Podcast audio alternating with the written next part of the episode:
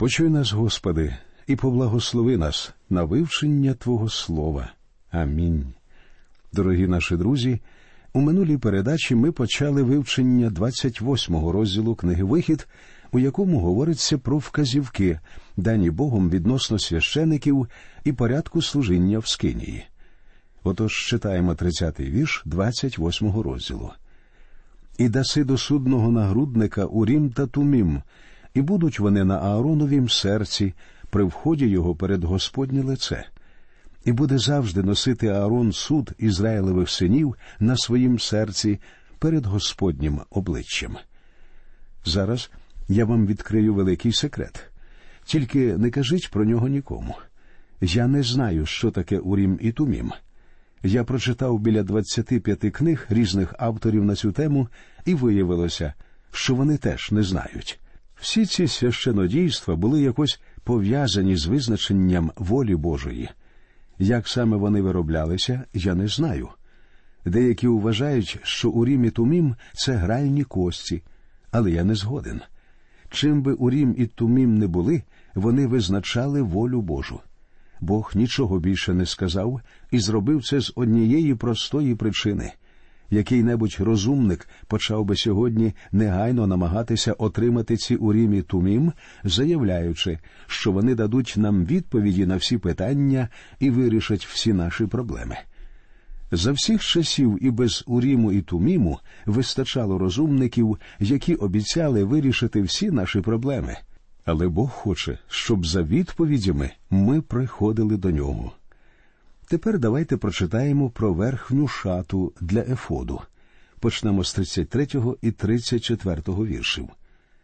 І поробиш на подолку її гранатові яблука з блакиті і пурпуру та червені, на подолку її навколо, і золоті дзвінки поміж ними навколо, золотий дзвінок і гранатове яблуко, золотий дзвінок і гранатове яблуко на подолку тієї шати навколо. Яблука говорять про плоди, а дзвіночки про свідчення. У нашому житті повинно бути і те, і інше.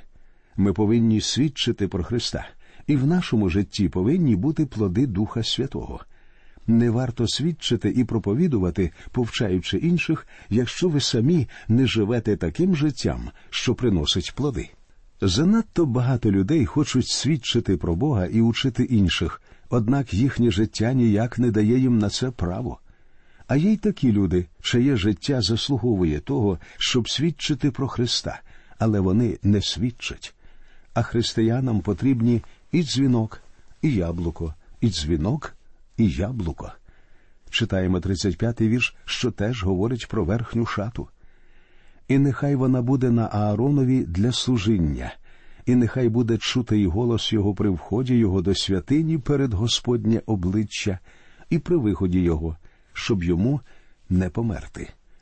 Це символи життя і свідчення видають звук, коли первосвященик входить і виходить зі святилища. Слова, щоб йому не померти, нагадують, що якщо первосвященик порушить обряд, то негайно загине. Читаємо тепер вірші з 36 по 38 і зробиш квітку зо щирого золота, і вирізбиш на ній, як різьба печатки, святиня для Господа, і покладеш її на нитці з блакиті, і нехай вона буде на завої, напереді завою нехай буде вона, і нехай буде вона на Аароновім чолі, і нехай носить Аарон гріх тієї святощі, що Ізраїлеві сини посвятять її для всіх своїх святих дарунків і нехай вона буде завжди на його чолі на благовоління для них перед Господнім лицем. Всі ці елементи одягу відрізняли первосвященика від інших священиків. Вони підкреслювали славу і красу нашого первосвященика Ісуса Христа, а Він святий, незлобивий, невинний, відлучений від грішників. Він помер, щоб спасти нас, і він сидить по правиці Бога, тому ми можемо отримати вічне спасіння. Давайте прочитаємо далі вірші з 39 по 43. І витчеш хітона з віссону, і зробиш завоя з віссону, і зробиш пояса роботою гапцяра. І для синів Ааронових поробиш хітони, і поробиш їм пояси, і поробиш їм покриття голови на славу і красу, і понадягаєш їх на брата свого Аарона та на синів його з ним, і помажеш їх, і рукоположиш їх, і посвятиш їх, і будуть вони священиками мені. І пороби їм льняну спідню одіж, щоб закрити тілесну наготу від стегон аж до голінок, нехай будуть вони. І нехай будуть вони на Ааронові та на синах його при вході їх до скинії заповіту, або при приході їх до жертівника на служення в святині, і не понесуть вони гріха, і не помруть. Це вічна постанова йому та нащадкам його по ньому. Бог не приймає наготи в служінні йому. Це вірно й донині. Богові не потрібні ніякі прояви тілесної природи в служінні і одяг був покровом для таких проявів, що дозволяло священикові звершувати своє служіння перед Богом. Тепер ми переходимо до 29-го розділу книги Вихід. З нього ми дізнаємося про жертвоприносини і обряди освячення священиків, про безперервне цілопалення, про обіцянку Бога жити серед народу Ізраїлового. Спочатку давайте прочитаємо про освячення Аарона і його синів. 29-й розділ дуже довгий і зовсім не такий цікавий і захоплюючий, як цього можливо хотілося б. Я впевнений, однак, що Дух Божий і це використовує, адже Біблія, як ми вже говорили, є своєрідним букварем, у якому записані найважливіші духовні істини і уроки. Отож, читаємо перших чотири вірші. А оце та річ, яку ти зробиш їм для посвячення їх щоб вони були священиками мені. Візьми одного бичка молодого та два безвадні барани, і прісний хліб, і прісні калачі, змішані з оливою, і прісні коржі, помазані оливою, і з ліпшої пшеничної муки поробиш їх, і покладеш їх до одного коша, і принесеш їх у коші, і того бичка та два ті барани. А Аарона та синів його приведи до входу з кинії умовлення і обмиєш їх водою. Освячення віруючого відбувається не самим віруючим. Це робить Бог, і в основі лежить уже виконане служіння Христа.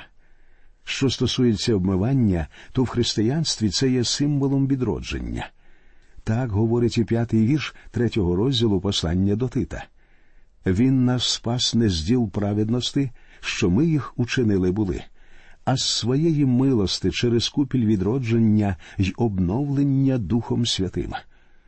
Обмивання таким чином пов'язане з відродженням, а обмивання в цьому розділі книги Вихід говорить про зовсім інше очищення. Далі Мойсей збирається одягнути Аарона в священні шати. Читаємо про це у віршах з 5 по 9.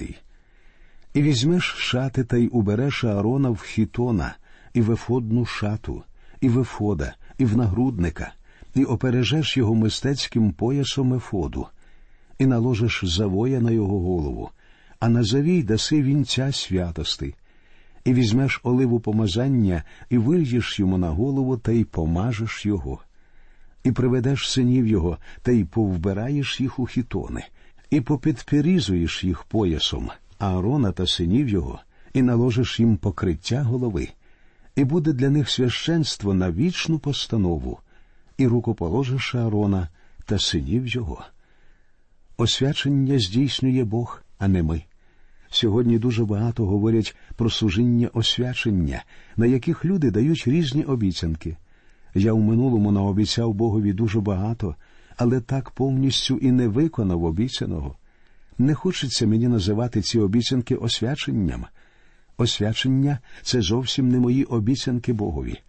Освячення полягає в тому, що ви приходите до Бога з порожніми руками, зізнаєтеся у своїй слабкості, нездатності щонебудь зробити, а потім дозволяєте Богові зробити все інше. Якщо ви прочитаєте молитви Моїсея, Іллі, Давида і Самуїла в старому заповіті і Павла в новому заповіті, то ви побачите що всі вони приходили до Бога зовсім не тому, що були якимись особливими, або тому, що вони щось обіцяли Богові. Я багато років відвідував богослужіння, на яких приносилися неправдиві і нещирі жертви. Я бачив, як люди, образно кажучи, віддають на жертву цілопалення не самих себе, а якусь тріску або полінце, а потім дають обіцянку звершувати великі справи для Бога. Не раз я чув від людей обіцянки змінити світ в ім'я Бога. На жаль, дуже багато їхніх обіцянок не виконуються, тому що нам особисто нічого запропонувати Богові. Вся справа в тому, що ми повинні приходити до Бога з порожніми руками, а Він їх сам наповнить за своїм розсудом. Далі ми читаємо про посвячення на служіння Богові. Десятий вірш. І приведеш бичка до скинії заповіту, і покладе Аарон та сини його руки свої на голову того бичка. Первосвященик і його сім'я повинні покласти руки на бичка. Багато людей вважають, що цим покладанням рук передається щось чарівне або духовне. Зовсім ні. Ціль покладання рук полягає не в цьому. Передати покладанням рук можна тільки яких-небудь мікробів, а тут покласти руки на тварину означає ототожнити себе з цією твариною. Коли грішник підходив до жертівника і покладав руки на голову тварини, яку він приносив у жертву, це означало, що тварина тепер займає його місце. У церкві, де я несу служіння, є багато місіонерів, і перед тим як місіонер від'їжджає на місце своєї роботи, ми проводимо служіння освячення і відокремлення цього місіонера для його служіння в іншому місці.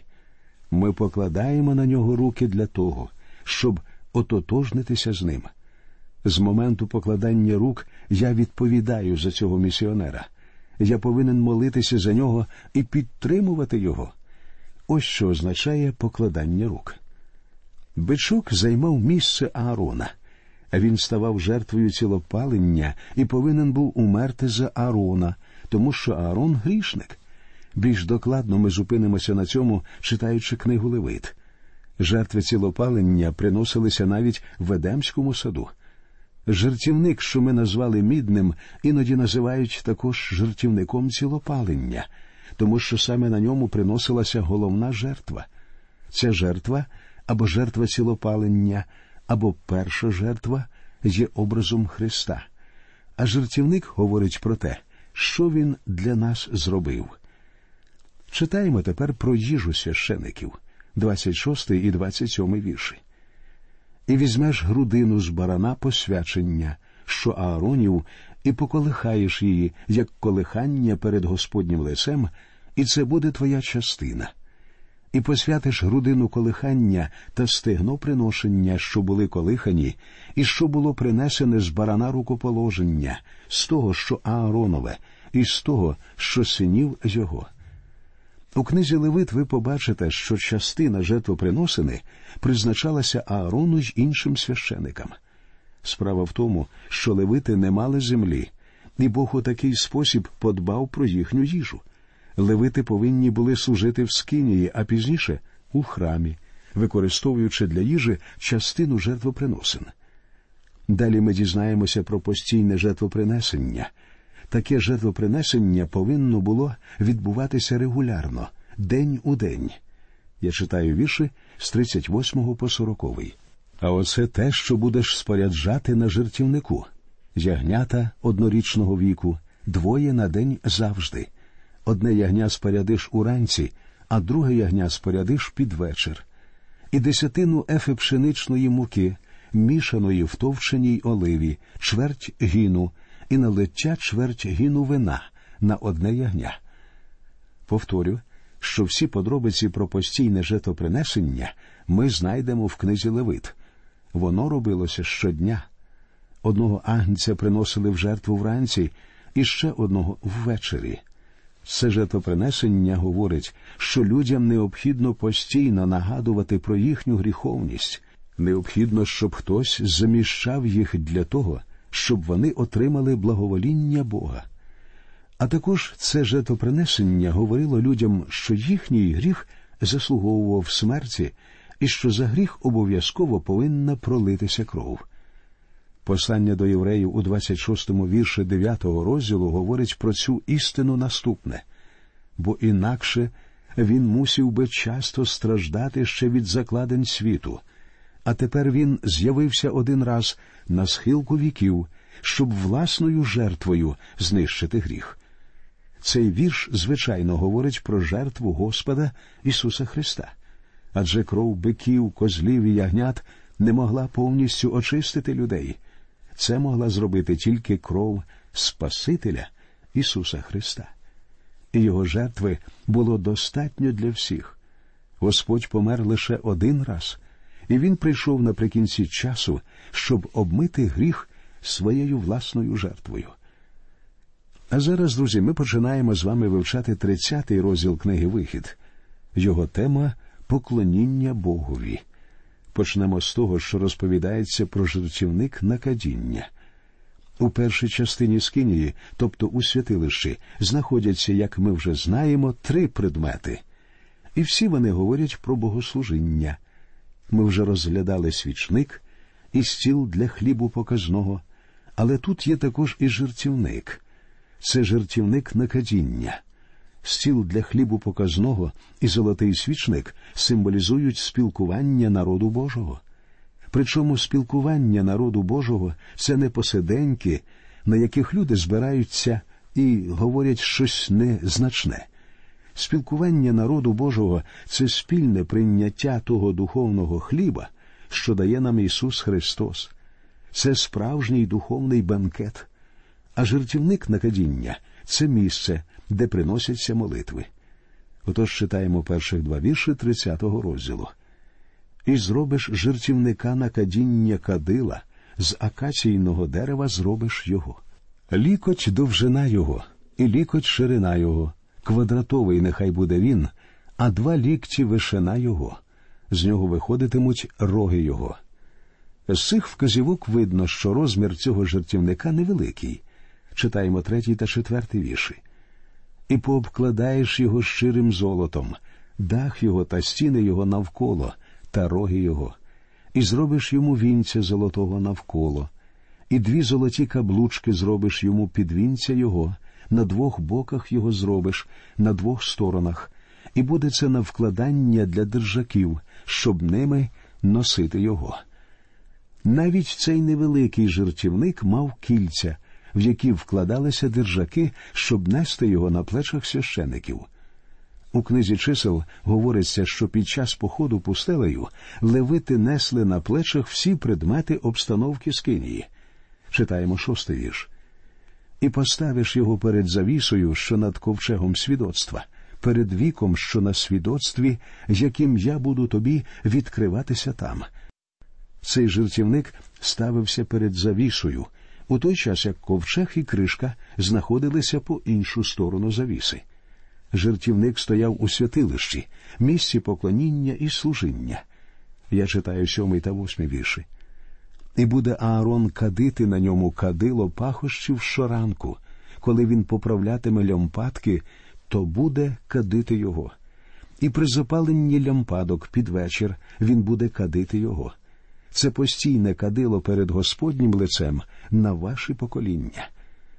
Як бачимо, цей жертівник не призначався для принесення жертв. Читаємо далі дев'ятий вірш. Не запалите на ньому чужого кадила, ані цілопалення, ані жертви хлібної, і жертви рідинної не будете лити на ньому. Тільки кадило, і причому особливий вид кадила міг знаходитися на цьому жертівнику. Священики запалювали кадило тоді, коли запалювали лампи свічника. Цей жертівник символізує молитву, адже в Біблії не раз кадило згадується як символ молитви і хвали. Давид, наприклад, у другому вірші 140-го псалма говорить Богові Нехай стане молитва моя, як кадило перед лицем Твоїм, підношення рук моїх, як жертва вечірня. А в книзі об'явлення в третьому вірші восьмого розділу є такий образ кадила. І прийшов другий ангел та й став перед жертівником із золотою кадильницею, і було йому дано багато кадила, щоб до молитов усіх святих додав на золотого жертівника, що перед престолом. А в дев'ятому вірші першого розділу Євангелії від Луки говориться за звичаєм священства жеребком йому випало до Господнього храму війти і покадити. Захарій був з коліна левитів і служив у храмі. У цьому вірші ми читаємо, як він служить біля жертівника на кадіння під час молитви. Хронологічно Євангелія від Луки відкривається саме цією сценою, коли Захарій несе служіння біля жертівника на кадіння. Інакше кажучи, саме біля жертівника на кадіння Бог перервав своє мовчання, що тривало 400 років, і заговорив із Захарією. Я не раз чув, як люди заявляють я отримав спасіння, виходить, я піду прямо до Бога. Якраз це у вас ніяк не вийде. До Бога можна прийти тільки через Христа, тільки Він, хто молиться за нас на небесах, приведе нас до Бога. Народ Ізраїлів відчував упевненість у своїх силах, коли знав, що їхній первосвященик молиться за них у скинії біля жертівника на кадіння, а нас підбадьорює і зміцнює те, що Ісус Христос, великий первосвященик, сьогодні молиться за нас і заступається за нас перед Богом. Друзі, ми продовжимо розмову про жертівник на кадіння у нашій наступній передачі. На сьогодні ми прощаємося з вами. До нових зустрічей в ефірі, і нехай Господь рясно благословить усіх вас.